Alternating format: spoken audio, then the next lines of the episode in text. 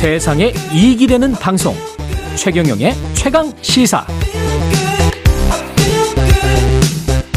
네, 최경영의 최강 시사 듣고 계십니다. 오늘부터 달라지는 게 있죠. 바깥에서 마스크 안 써도 됩니다. 그러니까 여, 뭐 의아해 하시는 분들도 있을 것 같아요. 그러니까 이미 길거리 다닐 때는 마스크 벗어도 되잖아요. 그런데 그게 어, 길거리만 얘기하는 게 아니라 오늘부터는 뭐 야외 공연장이라든가 어, 또 스포츠 경기장 예, 여기서 마스크를 안 써도 되는 그런 첫날입니다.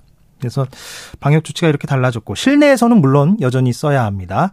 근데 정부가 앞으로도 이 방역 조치를 단계적으로 완화하는 방안을 검토하고 있다 이렇게 기사가 어, 나오고 있어요. 이재갑 한림대 강남성심병원 감염내과 교수 전화로 연결돼 있습니다. 여러 가지 좀 코로나 관련 내용 짚어보겠습니다. 이재갑 교수님 나와 계시죠? 네, 안녕하세요. 예, 안녕하세요. 자, 오늘부터 야외에서 마스크를 벗어도 된다 이거 아니겠습니까? 네. 뭐 어떻게 보십니까? 개인적으로는 뭐 동의하십니까? 이번 네. 조치 완화에 대해서? 네, 전반적으로 이제 코로나 상황도 안정됐고 또한 많은 분들이 백신도 맞고 감염된 상황이어서 일단 실외에서의 그런 전파 부분들은 이제 많이 완화됐다라고 이제 보실 수 있을 것 같고요. 예. 그래서 일단 현재 실외에서의 마스크 이제 착용과 관련된 부분의 해제는 뭐 이제 어느 정도 수순 당연한 수순으로 보고 있습니다. 근데 다만 이제 아무리 그렇더라도 이제 고위험군들 같은 경우에는 사람들이 많이 모이는 집회 장소나 이런 데서 마스크를 계속 쓰시는 게 좋겠다라고 말씀을 드리고 싶습니다. 예. 다시 한번 그 고위험군이라 함은 구체적으로 어떤 분들을 나타내는 건지도 말씀을 좀 해주신다면요. 예, 보통 이제 50세 이상 어르신니까 코로나19에 예. 의한 사망률이 높으신 분들인데요. 50세 예. 이상, 그 다음에 이제 연령과 무관하게 만성 질환이 있거나 면역저하 질환을 앓고 계시는 분들을 의미합니다. 예, 그런 분들은 뭐 예를 들면은 프로야구 경기를 보시러 가셨을 때라든가 공연장에 가셨을 때 야외라 할지라도 마스크를 좀 쓰시는 것을 권장드린다 이런 말씀이시죠? 예, 맞습니다. 예. 네. 자, 어, 재유행이 안정세로 접어들었다 이런 표현을 쓰셨는데 그런데 이제 확진자 수는 그래도 만만치가 않아요. 한 3만 명대 나와, 나오고 있나요, 지금? 그래서 네, 이걸. 예, 안정세라고 표현하는 게 이제 맞느냐. 조금 어떻게 봐야 됩니까, 이 부분은? 그게 뭐 사실 이제 유행이라는 게 상대적인 개념이기는 하잖아요. 예. 그러니까 지난 2월에서 4월의 유행보다는 이번 여름의 유행이 조금 더 적었고 또한 이제 그 유행도 이제 안정돼서 그때 주간 한 15만 명까지 올라갔었다가 이제 주간 한 3만 명 정도로 이제 완화가 됐기 때문에 네. 어느 정도 안정이 됐다라고 말씀을 드릴 수는 있을 것 같습니다. 예. 그러면 이제 정부 입장에서는 단계적으로 방역 조치를 완화하겠다는 거고 뭐 그거는 원론적으로 맞는 얘기죠. 사실 상황에 따라서 어 그렇게 대응을 하는 것이니까. 그러면 다음 단계는 뭐가 될 수 있습니까? 완화를 한다 그러면? 어, 일단 이제 단기적으로 완화를 할 수 있는 부분들은 이제 해외 입국자에 대해서 지금 하루 이내 PCR 검사를 의무적으로 시행을 하고 있잖아요. 예. 근데 이제 이 부분들은 이제 실효성 부분들도 있고 또 이제 OECD 국가 중에서 이제 요구하는 국가들이 이제 몇 개 국가 안 남았거든요. 아 그렇습니까? 예. 예 그런 측면에서 다만 이제 입국자에서의 변이 를 이제 가지고 들어오시는 분이 얼마나 되는지 모니터링은 필요하니까 그러니까 일부 이제 표본 감시 형태로 숫자는 줄이되 이제 전체적인 그런 이제 PCR 의무는 이제 아마 해제할 가능성이 한두 달 내에 해제될 가능성이 높다고 보고 있습니다. 음. PCR 검사, 입국한 사람을 상대로 하는 PCR 검사는 다음 단계에서 이제 단기적으로 해제될 가능성이 있다. 그 다음은요? 한번 좀 이렇게 차근차근 한번 짚어볼까요? 어떻게 이렇게 완화될 수 있는지가 좀 궁금해서 왜 우리 일상하고 밀접한 부분이니까요. 예, 아마도 이제 제일 이제 궁금해하시는 거는 실내에서 마스크 벗는 부분들 때문에 이제 가장 질문이 많으실 텐데요. 예. 근데 일단 이제 지금 뭐 이미 겨울을 겪은 남반구 같은 경우에는 인플루엔자 유행도 꽤 크게 유행을 했었었거든요. 코로나19랑 동시에.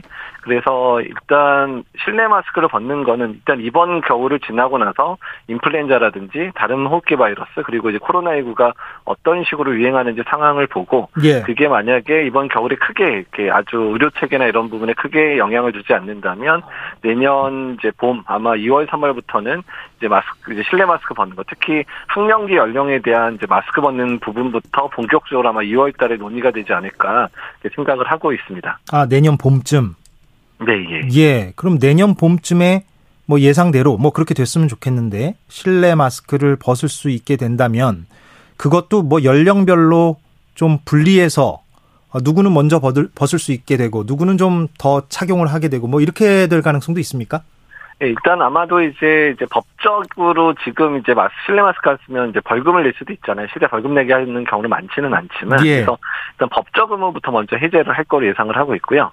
그리고 이제 연령별로 되도록이면 이제 마스크를 좀 빨리 벗어야 되는 특히 이제 언어 발달이나 이런 문제 때문에 이제 미취학 아동하고 학령기 아동 같은 경우에는 이제 그런 부분 때문에 일찍 좀 마스크를 벗는 부분이 논의가 될 것 같고요. 예. 그리고 점진적으로 이제 확대를 해서 이제 고위험군들 외에는 이제 마스크를 이제 벗는 그런 부분들이 아마 이제 실행이 되지 않을까. 근데 그런 부분들도 이제 유행 상황이라든지 또한 우리나라의 이제 그 항체 검사나 이런 부분 계속 시행하고 있으니까 이제 그런 것들을 반영해서 결정을 해야 될 거로 생각을 하고 있습니다. 예.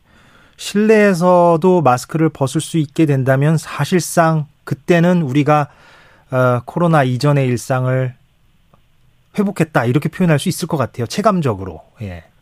예, 뭐 일단은 이제 마스크가 어쨌든 우리나라 같은 경우에도 특히 처음에 이제 코로나19 시작할 때 마스크 대란으로부터 시작을 했었었기 때문에 예. 마스크를 벗는다는 게 매우 상징적인 의미를 가지고 있기는 합니다. 그러니까요. 예.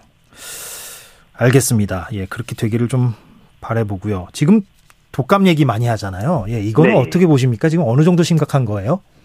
그러니까 지금 당장은 유행 자체는 이제 막 유행이 시작됐다는 수준 정도입니다. 유행 주의보가 내렸다는 게 심각한 유행이 아니라 예. 유행이 시작됐다는 걸 의미를 하는데 어, 방금 전에도 말씀드렸지만 이게 그 호주 같은 경우에는 이제 이번 겨울 유행에 4월 정도부터 유행이 시작돼가지고 6월, 7월, 그러니까 예상보다 겨울 한복판에 유행한 게 아니라 매우 조기에 인플루엔자가 유행을 해서 꽤 많은 환자가 나오기는 했었거든요. 예. 이제 그러다 보니까 이제 우리나라도 거리두기가 이제 완화된 상황이고 마스크도 일부 이제 실외에서 벗기 시작하는 상황이 되면 우리나라 내에서도 인플루엔자 유행이 좀 커질 수 있다. 특히 2년 반 넘게 인플루엔자가 유행을 안 하다 보니까 집단 내에서의 인플루엔자에 대한 이제 예방 능력, 뭐 예. 집단 면역 이런 부분들이 약화됐기 때문에 올겨울은 인플루엔자가 그래도 어느 정도 유행하지 않을까. 그래서 이제 마스크 벗고 이런 부분들을 조금 유보하자는 이유도 인플루엔자의 동시 유행을 걱정해서이기 때문이긴 합니다.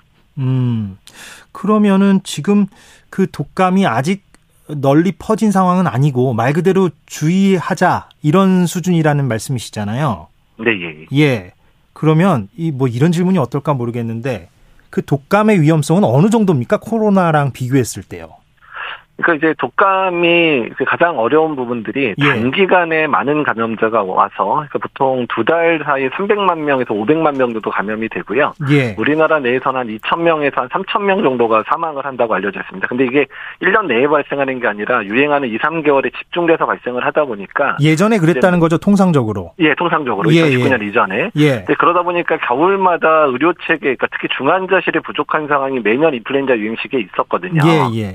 근데 이제 만약에 인플루엔자가 똑같이 유행을 하면서 코로나19가 유행을 하게 되면 당연히 두 배로 중환자실이 필요할 수 있는 상황들도 될 수 있기 때문에 예. 이제 그런 부분 때문에 유행을 이제 키우면 안 된다. 어느 정도 의료 체계가 감당 가능한 수준 정도의 유행이 일어나게 있으면 좋겠다라는 의미고 그래서 마스크 착용하는 부분 또 예방 접종 꼭 챙겨야 된다는 부분들을 말씀드리는 겁니다. 그러면 전파력이나 치명률이나 이런 부분에 있어서 코로나와 독감을 비교해 보면 어떻게 비교할 수 있습니까?